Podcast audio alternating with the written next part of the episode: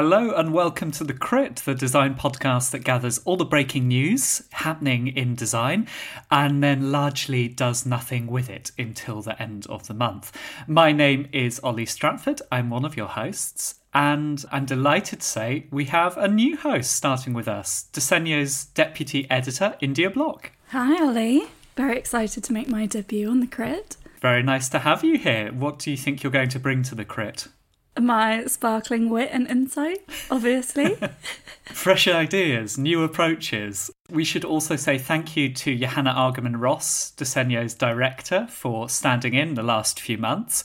Uh, there was discussion about retaining Johanna's services, but unfortunately, her contract demands were totally unreasonable. The rider she was asking for I, I mean, I don't, I don't know if France even produces that much champagne, let alone getting it to the UK in time. And just nobody needs that many jade rollers. So unfortunately, Johanna will not be with us this week, but we thank her for her service. Yeah, I'm the much cheaper alternative. I can just be paid in beer. Cheap is a very good quality. Cheap is an underappreciated quality in a host. Well, we have a lot of stories to get through. August is traditionally quite a quiet month in design, but this year there seems to have been a lot that's happened, so uh, let's get on with it. In California, we have the news that a judge has actually found Proposition 22 unconstitutional. Proposition 22 is the status of gig economy workers, right? Whether they're full time employees or independent contractors. Exactly. So in 2019, legislators in California passed a law that essentially said all of these companies that were running off the gig economy needed to actually employ their workers. And these companies responded by banding together and throwing a lot of money at the problem and putting together Proposition 22 or Prop 22 which has created a new way of employing people as independent contractors with a few very limited benefits. Um, and so that was approved in November 2020, and this is essentially a challenge to Prop 22. Yeah, I always thought Proposition 22 was pretty scandalous, really, because it seems fairly clear that the level of control that these gig economy companies like Uber and Lyft exert over their drivers I mean, they are employees. It just seems to be a way of not paying them healthcare and not paying them the various benefits which come with employment. Yeah, it's deeply insidious and kind of proves how, especially America's legal system, can essentially be bought if you have the money and resources to throw at a legal team. But yeah, essentially, kind of is a big union busting exercise but also kind of continuing this utopian dream that tech companies want to sell us that you can get everything you want purely by existing on the cloud and you don't actually need to kind of pay for people's time and labor because it's all shiny technology when actually they're just dressing up very old things such as hotels and taxis as an app. Yeah, it's a good way of putting it because I do think the design does a really good job of obfuscating what's actually going on. So, Proposition 22 presenting it as, oh, it's this mysterious third way of working. You're neither uh, an employee nor an independent contractor, but something in between. That's what the apps kind of present it as, right? They present it as somehow it's this totally new service, whereas actually, as you say, the sort of labour abuses are all too familiar. It's the app and the sort of flexibility and the smoothness and slickness of the presentation goes a long way towards disguising the more unpleasant, unseemly aspects underneath. But so this week, right, Proposition 22 was struck down. A judge in one of California's in California's Superior Court found that it's in violation of the state constitution. He has, but it's not the end of the story. I think now the Prop 22 group is going to come back and argue against it. So it's not a case that kind of from tomorrow every single app worker is going to be classed as an employer. But it's it's a positive. I think the judge found that essentially it's wrong for it to have been passed in the manner that it was passed. But it's kind of interesting, I think, the way in which these things work because the ways in which Uber exerts control over its drivers are disguised somewhat, right? So it's presented as if it's this hugely flexible service in which drivers write their own ticket, they decide which fares they want to go take and how they operate, and that's put forward as, well, what a flexible modern way of working. How wonderful for everyone you know, work when you want to. But actually, through the app, they are able to exert a tremendous amount of influence. I think this has changed now, but at least historically, drivers couldn't see where the fares they were picking up ended up, for instance. So, for all they knew, they could end up taking a fare which took them miles out of town and then messes up the entire night, right? Because they're driving back, it makes it really difficult potentially. And the app itself is so heavily gamified. It it really drives you to take more and more um, fares, and also encourages you to work at particular times by saying it's sort of peak time. There's going to be a lot of fares. You'll be paid more its kind of app design has been a handmaiden to them exerting corporate control over people who their claim is they are sort of liberating and providing a greater freedom to. And uh, next up, I hear, Oli, that you have taken yourself on a rather exciting school trip out. I have. I've put on my duffel coat, I've packed my sandwiches, and I've gone to central London to see Marble Arch Mound, the most reviled attraction in London. So, for anyone who doesn't know what it is, the idea of Marble Arch Mound was it was going to be a man made hill uh, bursting with life and vegetation, trees, uh, beautiful plants and flowers, close to Marble Arch in central London. And the idea was that this was going to regenerate Oxford Street, and it was designed by MVRDV, the Dutch architecture practice founded by Winy Maas. Yeah, I think it's pretty impressive that someone has managed to build something that has been so universally hated and mocked, considering the other ridiculous things that London has been given over the past 10 years, such as the London Eye, the Millennium Dome, the that that thing out in the Olympic Park. The orbital metal. Yeah, the yes, slide. Exactly, the slide. So it, it's been quite hard to avoid this story of the Marble Arch Mound, but the, the situation is the mound did not live up to expectations. the the mound it it turns out it's actually really difficult to make a lifelike looking hill out of scaffolding that you've stretched what looks like astroturf over. I was quite excited to see it because they've basically originally this was going to be a paid for attraction. You were going to pay £4.50 to £8 to climb this mound. Even the name mound sounds bad. Like mound, I don't know what do you get a mound of, like dung. It, it doesn't have positive connotations. Anyway, well, you've got the mound cl- of Venus. That's got positive positive. Oh, that does have that does have positive that's connotations. That's a little bit X-rated. Right. Certainly, the Marble Arch Mound does not have any of the same connections to pleasure as the Mound of Venus.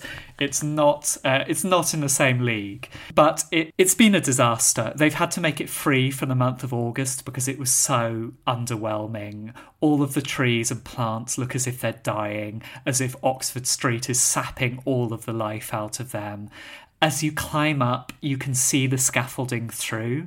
Uh, so the stairways are just they're just metal gantries really, and it underneath you can see this very shoddy put together scaffolding structure that is meant to create the mound shape. It's very interesting because we are now coming to see what all of these beautiful architectural renders we get given look like in real life because I mean, MVRDV are not some fly by night kind of architectural cowboys. They're they're big boy architects. Yeah, they're big, and they have managed to to do um, some some tree based things before. I think they had one back in the Netherlands, which was a kind of half a disco ball that had trees growing out the top of it, but. Trees are expensive, and I think the kind of systems you need in place to keep an entire ecosystem alive. I think everyone kind of looks at a park or a forest and you're like, oh, that's fine. Like all of the trees are just growing everywhere. It just seems like an explosion of life. You know, you're constantly trying to dig weeds out of your patio. But actually, when you want them to grow somewhere they're not already growing, it's quite tricky. And everyone wants to kind of build green walls and plant trees, and actually, they take a lot of work. Like most green walls are like actually in a constant state of entropy, and then people are coming along at night and like putting new bits of moss in. So if they've just like slapped a bit of turf on top of the scaffolding, I imagine it probably is dying. I mean, did you see anyone watering it? Are there gardeners? How do you garden the mound? Are people kind of rappelling down the side of it or No, I, didn't see any gardeners. I mean, that doesn't mean that there aren't any. Perhaps they're all inside. Perhaps it's uh, watered internally, it's sort of self-sourcing like a pudding. I, I think you're right. I just think it it's quite a nice idea in some ways, but it's really hard to do. And I think that shows because this idea, MVRDV have tried to do it before. This was going to be their Serpentine Pavilion in 2004. They were going to build an artificial hill over the Serpentine galleries, a, a, really similar concept, and it had to be abandoned because it couldn't it couldn't be produced. Now, famously, the Serpentine Pavilion has quite a low budget, so it's not surprising that it wasn't able to make it happen. But the Mound has a colossal budget. They have stuck six million into this, into sticking up some scaffolding and trying to make this hill. And clearly, even six million isn't enough to make this thing work. I think six million is probably not actually that much when it comes to a project on this scale. I know it sounds insane, and it's but part of the reason it's caused such a scandal here is that it's not private money, it's council money. So, you know, taxpayers have essentially footed at least some of the bill for this. Um, but six million, especially when construction costs are coming up, because if that's a lot of scaffolding, that's a lot of steel, and that is very expensive at the moment. So I I can kind of imagine that like maybe costs escalated, and then they had to kind of scrimp on on the uh, the accoutrements, the greenery on top. I mean, it does sound like a shocking amount of money, but when you put the kind of materials and the labour and the location, yeah, I think almost perhaps they're a bit too cheap with it. I think that's probably a fair assessment of it. I think you're right. However, I, I cannot stress how underwhelming it is. And when you go up, there is that quality of. You're right. Of course, construction is expensive, but that sense of disbelief that this thing costs six million because it it's like walking up a fire escape. And then you're at the top, and it's so, it's not even a particularly good view. You see a couple of office blocks. You can look over Hyde Park, which is, is, is quite nice, I suppose. But it's it's not a better view than you get on most of London's sort of rooftop bars. Like it's done elsewhere, and I just it, it's that thing of I don't know whether this was ever a good idea, really. Like, if there were a natural hill there, it would be lovely to have made a viewing platform and to make something exciting. And Marble Arch is a weird area. It's very cut off. I think in the 60s they put some new roads in which kind of sliced Marble Arch off from Hyde Park, to which it was originally one of the entrances. So it's a tricky maroon site, but I, I kind of don't know why they ever thought this would work. Like, it doesn't seem a good idea to, to create an artificial hill. You think, well, to what end? I think it should be turned into a cairn, and all everyone involved in the project should be sealed up within it as a monument to their incompetence.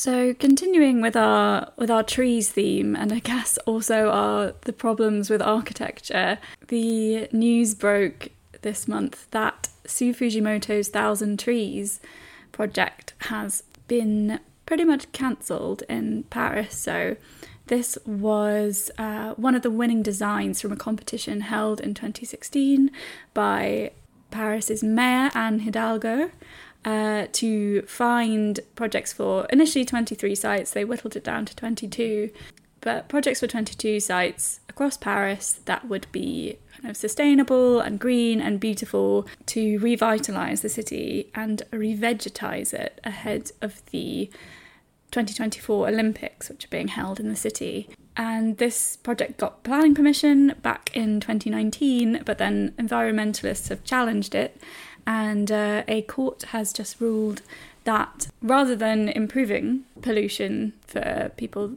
uh, the developers originally said that this kind of big glass prow of a building topped and ringed with trees was going to be a buffer for pollution, that actually kind of further study of the building has shown that it would funnel pollution from the massive ring road that it's going to be well, it was going to be built over, and uh, concentrate these toxic fumes around nearby residential areas, which was the one thing that they didn't want to happen. I think it's a very funny story. I really like that Sou Fujimoto accidentally designed a building that would uh, bathe an area in toxic fumes. I mean, it's, you know, it's.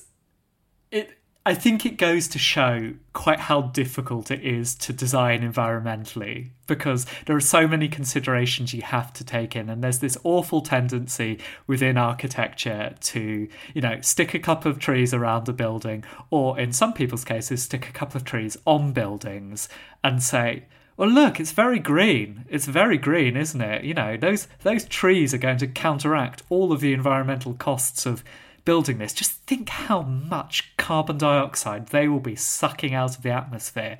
Now, of course, it doesn't work. And something like this is really good to have a legal judgment on it because I think there is this tendency to utilize some of this revegetating as total greenwash and to present a development as being very environmentally friendly and very responsible and very carefully planned out.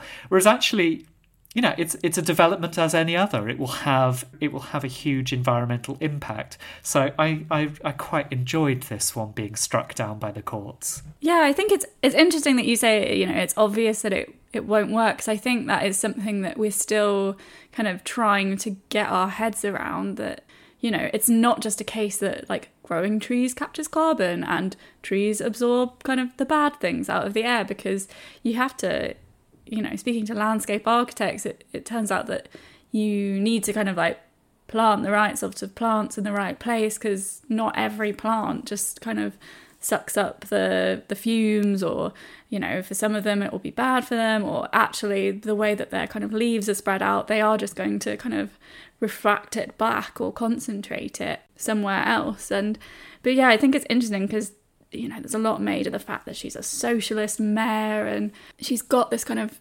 big plan to to plant all these trees around historic sites in Paris and they're going to revamp the Champs-Elysees and put loads more trees in it.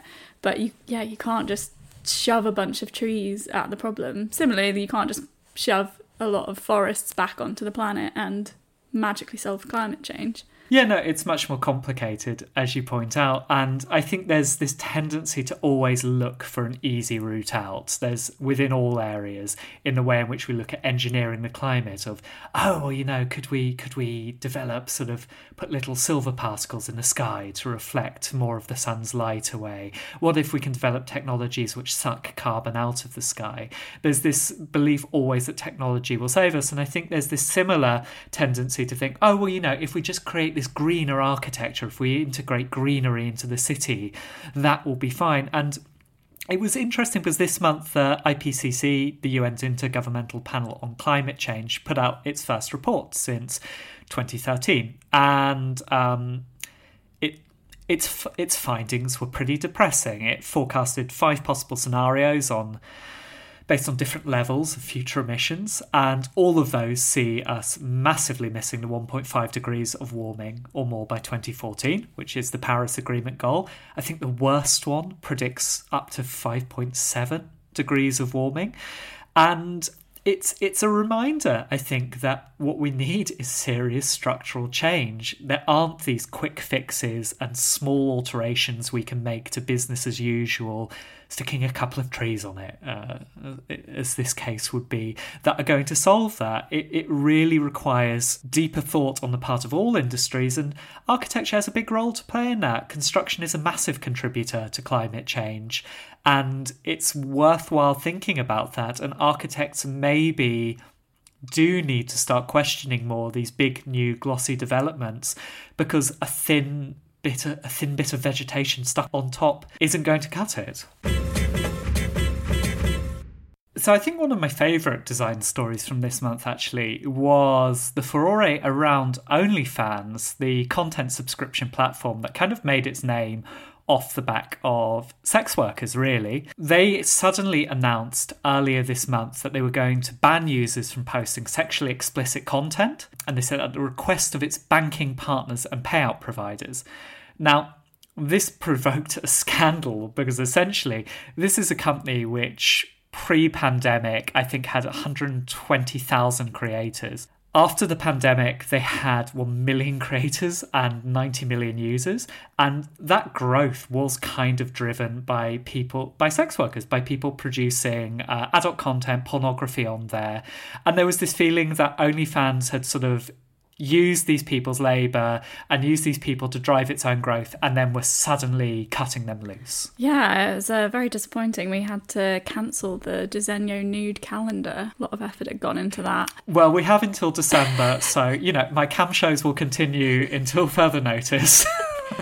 this one was interesting because everyone was very quick to kind of be like, oh, those bastards, they like took everyone and now they want to clean up their act and like pretend that they're a serious company. But actually, to give them credit, they did go into the go to the Financial Times and sit down with them and say like this is not because we don't want to host porn. This is because our banking partners have these kind of morality clauses that essentially mean that they won't do business with us if we are making money from the sexual entertainment industry, which raises all these kind of other interesting questions about money and tech because OnlyFans is based in the UK, but for companies in the US particularly, there's a lot of these kind of like pretty like old puritanical laws about uh, about not being able to kind of take money from industries that essentially are regarded as sinful.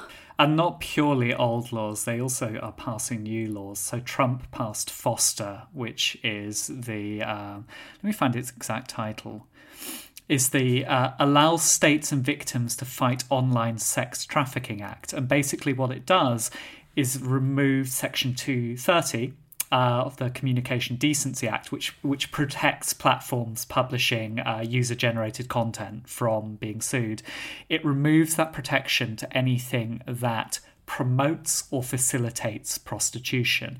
Now, it said that's to prevent sex trafficking, but obviously how do people interpret that in a country that can be very uh, puritanical at times? You know, a lot of sex work can be deemed as promoting or, or facilitating prostitution. So it's it's being squeezed by new laws as well as old ones. Yeah, no, that's true. You make a very good point. And whenever kind of trafficking gets brought up, you know that you've basically got a kind of moral panic narrative on your on your hands. And it's also, I think, uh, why a lot of kind of sex tech struggles to get funded, especially a lot of like women in the tech sector um, struggle to find investors because no one really wants to invest in something that has those um, connotations. And really, what kind of sex workers want is like a safe, uh, comfortable space that works for them to be able to to kind of keep working. Exactly. Sex work, yes, we know there have been historically a huge numbers of ethical problems in that um, industry. A lot of the time, production companies exploiting performers and people who people who work in that industry being unsafe and not having a choice of who they work with, with how they're working, not really receiving the profits from it. So something like OnlyFans I think on the whole was a very positive development because it gave those performers much greater control of their earnings and also much greater control and curation of their own material.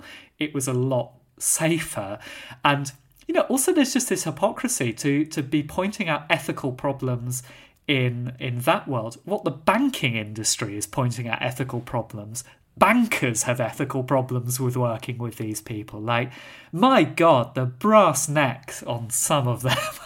Yeah, although I was I was surprised um, to see kind of such an uprising against OnlyFans because I thought it had already kind of become not unusable for sex workers, but it had uh, kind of suffered already from a pretty fast cycle of gentrification. There was the issue where former Disney Channel star Bella Thorne had set up her own account and charged people $20 a month for her nudes that were actually just pictures of her eating a hot dog in a bikini.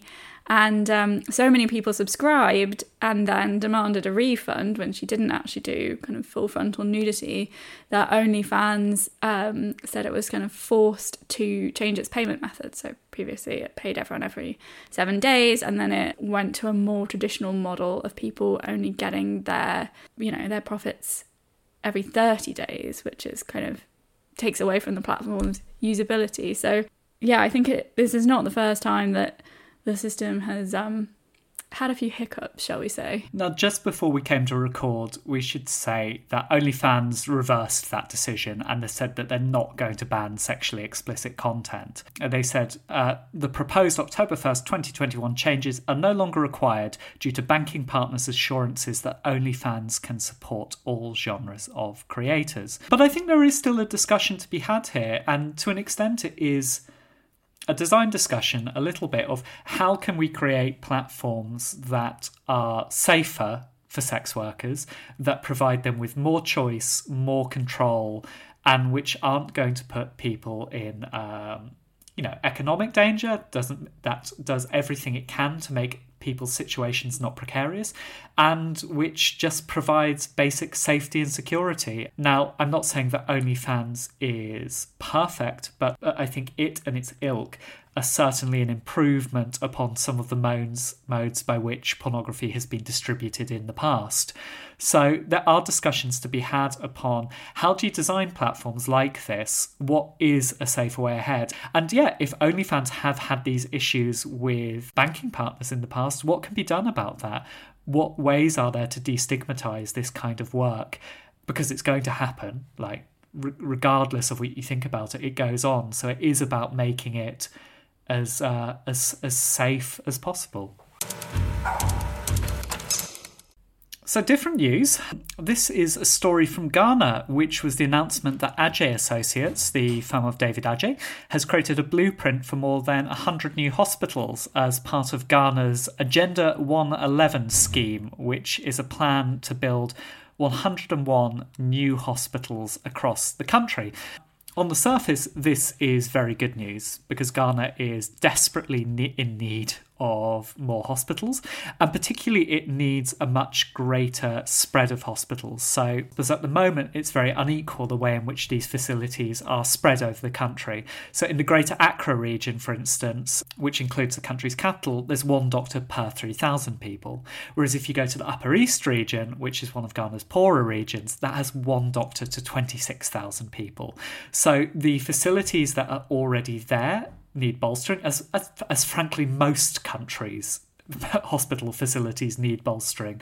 But Ghana also has this issue that they're not well spread out at the moment. So, a, a, serious scheme to create greater hospitals across the whole of the country is much needed. And uh, David Adjaye is a is a big player on the global architecture front. Um, he, you know, just won the RIBA Gold Medal. Uh, for him to attach himself to a project lends itself a kind of necessary gravitas, and uh, they seem very very serious about the design. It's um, going to be modular, prefabricated. Um, yeah, it looks gorgeous. The idea is that uh, you know, you, I, I assume it will be a kit of parts that can be adapted to each one of these 101 locations because some of them will be rural, especially kind of rural areas are suffering from a lack of um, access to medical care, but they're also going to be put in urban environments. But the basic um, template is to have kind of a planted courtyard garden in the centre,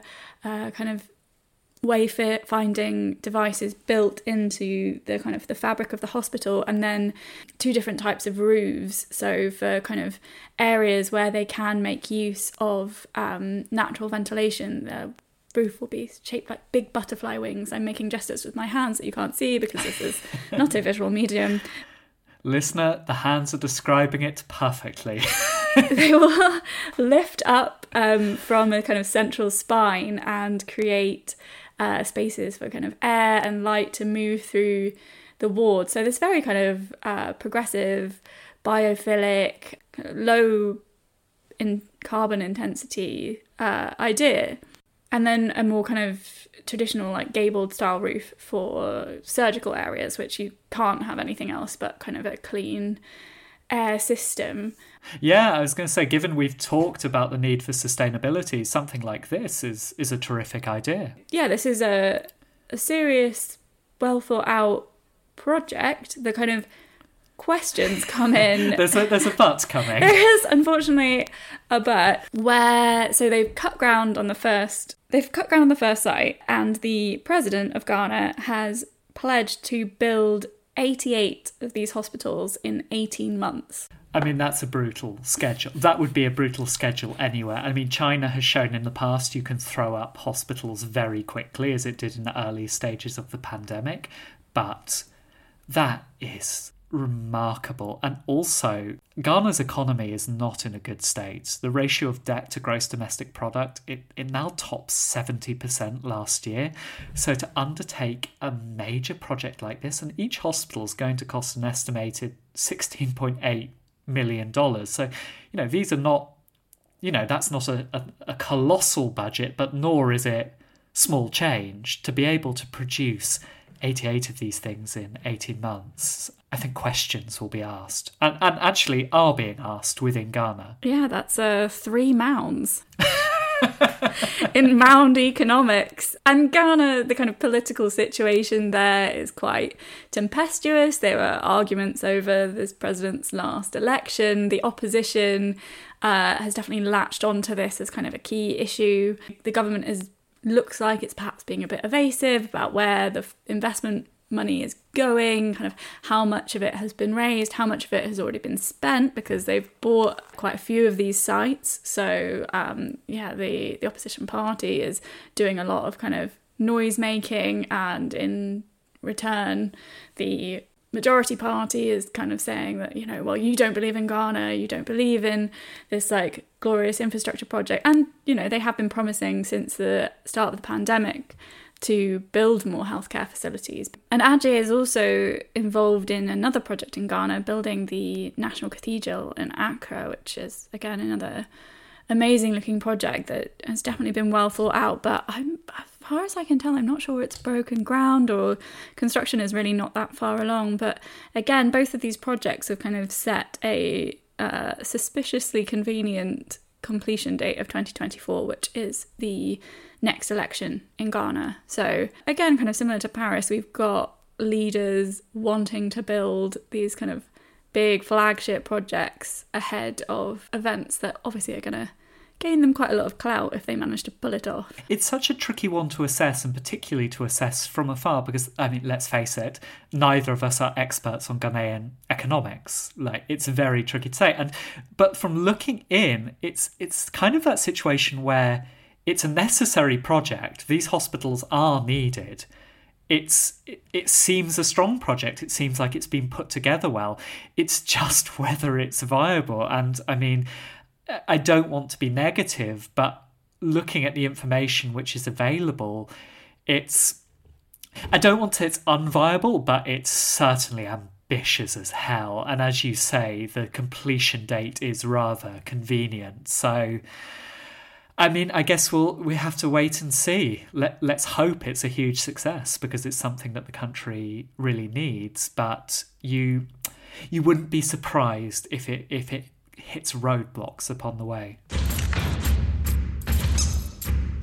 So, on to our projects and products section, where we're just going to give you a quick overview of some recent launches. Traditionally, August slow for this type of thing, but actually, we've seen quite a lot this month. Uh, the first thing I want to flag up is a new furniture collection from Goldfinger. Uh, Goldfinger is a social enterprise that's based in the base of Erno Goldfinger's Trellick Tower in London.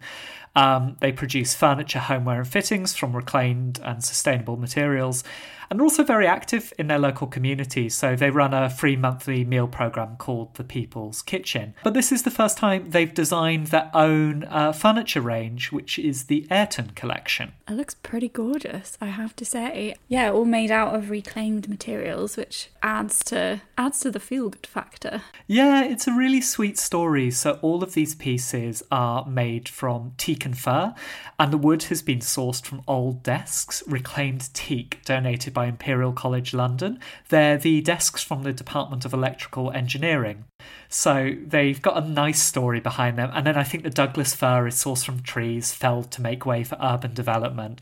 So it's just quite sweet and it's really nice to see a social enterprise doing well and sort of spreading its wings and trying some new things. And I think after they've done this one off uh, collection, uh, sorry, this one off edition, because Imperial College doesn't have an infinite supply of old benches to send through. They're then going to do a production version, which I think similarly will be sort of sustainable materials, but uh, sadly not old desks. But it, it's very nice, so I recommend people take a look at it. Yeah, so from lovely social enterprise reclaimed desks to something a little bit bigger and a little bit more bling. August is the month where the founder of Louis Vuitton would have turned 200 years old, and to celebrate, Louis Vuitton went pretty big and invited 200 designers to reinvent their uh, the trunk. So this is the kind of iconic steamer trunk.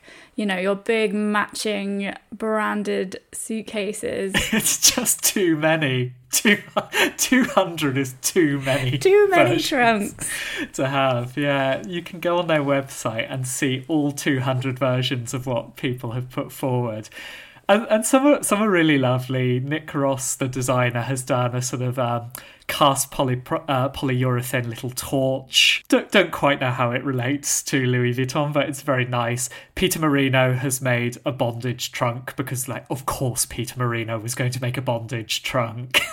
Samuel Ross, the designer behind the Cold Wall, has done quite a nice sort of metal abstraction of the trunk. So these orange bars which kind of trace its shape, but which are which don't form a filled-in version. Yeah, some of them have gone pretty abstract. I think my favorite is Willo Perron, who's the set designer who does Rihanna's um, underwear shows. He's done this kind of fantastic mirrored box that's got this mechanism inside it that kind of like explodes it out. And I don't think you can actually keep anything in it, but it looks really cool. And, you know, they're, they're trying to be uh, to give back as well. Um, and Louis Vuitton has said that they'll give 10,000 euros for each trunk to uh, some kind of 15 charities and non-profit organizations that they've they've picked out. I don't think the money from the trunks themselves is going to charity. But yeah, no, I think it'll be interesting to see also like where they end up. It sounds like one of those things where they went, well, it's our 200th anniversary, and a member of the team went, yeah, but you know, we won't we won't do 200, will we? That would be madness. no one needs 200.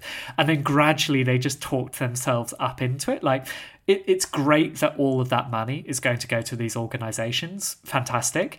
But at the same time, I wonder if when you go this big, it starts to cheapen the project a little bit. Just looking on the website, you get lost really easily and you're so swamped. And some of them provide very clear explanations of what they are, others don't. Maybe doing a few less and doing a tighter edit and still have just donating the overall sum to charity might have been better, but I guess it's exciting to have so many to look through. Next thing I want to talk about is a new tech launch. Uh, this is the launch of a new brand called Nothing. It's been founded by the OnePlus co founder Carl Pei, and they have put out a new line of earbuds, clearly designed to compete with Apple's AirPods. Uh, the difference is that these feature audio by Teenage Engineering, the very celebrated Swedish uh, design studio who've done a lot of work in audio. And their head of design is Tom Howard, who's also vice head of design at Teenage.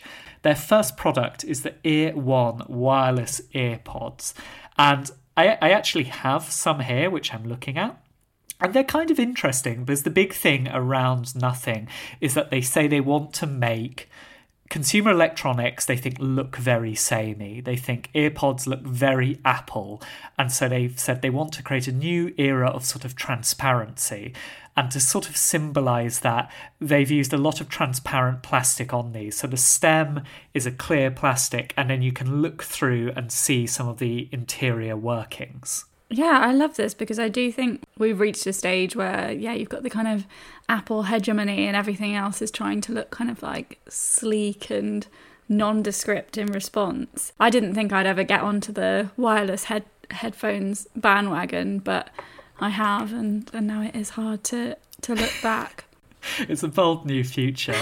Now, these these one of their big things, and it's probably something we don't talk about enough in design. Actually, these cost ninety nine dollars, which if you compare them to Apple's, which are a couple of hundred, so there is a big price difference. I think they're an interesting start and a positive start. It's kind of disappointing in a way because initially Teenage put out some concept drawings of concept earbuds they'd done, which they said won't ever be released as a product, but maybe will give you an idea of where we're going with nothing. And those were much more radically transparent. The whole body was transparent, whereas in the actual production ones, when you get to the earpiece itself, that is white plastic. Now, if you're trying to get away from looking like you're having a very Apple aesthetic, I would suggest white plastic is the thing to steer clear of. That is the Apple material. But they're, they're an encouraging start, and I think Teenage's so good at the audio equipment they do and i think have a really lovely slightly retro aesthetic like i think these look quite early 2000s so i'm keen to see where they go with them definitely and if you can produce a more affordable more mass market wireless earbud that works i mean that would be welcome Apple stuff is expensive, it always has been. We know that. It wouldn't be a bad thing for them to have a competitor. This launch has double connotations. It's got a space theme, but also it's a it's always a surprise when Elon Musk manages to bring something to market that doesn't turn out to be a gigantic joke. SpaceX's satellite internet connection company Starlink has actually shipped apparently 100,000 terminals to customers. So this is the kind of the the latest Musk project to launch satellites into space. He's pissed off a lot of astronomers because he's cluttering up the sky. But you know, it's it's actually a pretty decent project to try and bring uh, internet to people and I you know I think that is very important because we live in such a digital world that not having internet connection does hold you back and uh, they do actually look pretty cool they look kind of like a like a Star Trek ship it's kind of this big flat disc with a little tripod stand. Yeah, they're very Star Trek Enterprise. Can I say though, I hate this story. I didn't know about Starlink until you brought it up when we were planning this episode. Like, it had passed me by, and I really dislike it. Like you said, I think it's a great initiative because satellite internet has the potential to connect areas of the world which don't have internet. So it's really important. It's a really good aim. I just wish Elon Musk wasn't doing it. Elon Musk is everything that's wrong with the world. And for Elon Musk to now be making inroads into the internet and beginning to control the internet is just the most depressing news. I was so much happier when I didn't know about Starlink. Yeah, and it was one of those ones where I was I was like, oh wow, something Elon has done that's actually good because his last story was about how he wants to build a hyperloop under Florida, which is basically it falling into the sea. So like a really poor idea to like build tunnels um, as a transport method that are definitely going to get flooded. My new business plan involves undermining Florida. and then this came out, and I was like, oh, actually maybe he's doing some good things. But then, never fear, a few weeks ago he promised that they were going to start building Elon Musk robots. Our final project this week, and we've we've complained a lot this week. We've complained about capitalism. We've said any number of installations are terrible. We've got something really nice to end on, and something that I think is very positive, which is Sonic Bloom, a new installation by the sound artist and designer Yuri Suzuki. It's a public sculpture which has been installed in Brown Hart Gardens in London's Mayfair, and it's really, really nice. And I actually went to visit it yesterday. So, India, have you seen what it looks like? I have, and I think it looks gorgeous. It reminds me of those rail bead toys that you'd get in a doctor's office. This kind of beautiful tangle of primary colours, and then these kind of trumpets that look like Disney flowers kind of blooming, but they also remind me of old um, gramophones or kind of ear trumpets. Very playful, reminds me of those kind of childhood experiments. So you tie two tin cans together with a bit of string and you can kind of communicate. But does it actually work? This is what I'm curious about because it looks fantastic, but can you actually speak into one end and be heard at the other? It does, exactly. So it's these connecting pipes with these ear trumpets. You speak into one and it comes out the other. I tried it out and it works perfectly. You can hear people pretty clearly. And it's quite an eerie experience in a way because it's so inviting. And the installation, when you see it in these lovely primary colours, it looks loud, it looks engaging, it looks like it's going to be noisy and chaotic, which is exactly what you want. He was commissioned by Alter Projects to create something which could help build community in the area. So loud is good for that. It draws people in, and kids particularly, I think. But then when you actually use it, it's quite an intimate experience because you have to put your ear quite close, and then you have this private communication coming from someone. So it's a sort of tangle of whispering galleries, and it's this really nice mixture between visually very loud, but then the soundscape is quite intimate and uh, private, and there's this lovely sense of connection. And I, I, think, particularly, they've talked a little bit about how nice that is after this period of isolation through COVID to have something which maybe encourages people to get together and speak. I think it's a really impressive piece of work, actually, and I should say everyone here on the crit are big fans of Yuri. For anyone who doesn't know, Yuri actually did our jingle uh, and created all of that, which we love. But we're not biased. yeah, this isn't payment in kind. but he's um, he's an interesting practitioner because so much is said about the amazing things he does with sound and how he's really pioneered this particular form of sound design. But I think he has a I think he has a very well developed visual sense as well. Like you mentioned the the trumpets and how nice they are. And that's a form he uses in so much of his work. It's in the welcome chorus he did at Margate Turner Contemporary, Sonic Playground at the High Museum of Art, Silent City at India. And it's just this really lovely way of visualizing sound. I, I think he's he's much more visually sophisticated than he sometimes gets credit for because everyone focuses on the sound aspect. But he's just a very impressive designer and this installation is free. So there's no excuse. If you're in London, do go and see it. Try it out. You'll have a lovely time. More fun than the Mound. They're quite a nice double header because Yuri's is very accomplished and shows what you can do and think thoughtfully and make engaging public art. And then, I mean, the Mound is just a masterpiece in crapness.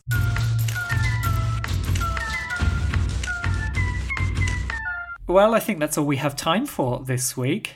India, thanks for thanks for joining the crit. I, I hope it was a positive first experience. I mean, I had a great time. I feel like I bought a lot of uh, a lot of negativity, but um, I love any chance to slag off capitalism into a microphone. So thank you for giving me this uh, this fresh avenue. happy to happy to provide the platform for it. We will be back next month. In the meantime, you can stay in touch. We're on at the Crit Podcast on Instagram and at the Crit Design on Twitter. Or if you'd like to, you can email us on the thecrit at disegnojournal.com.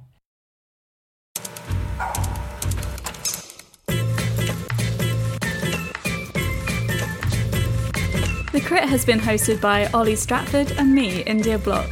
It's been produced and edited by Evie Hall, and our music is by Yuri Suzuki and Team Suzuki at Pentagram.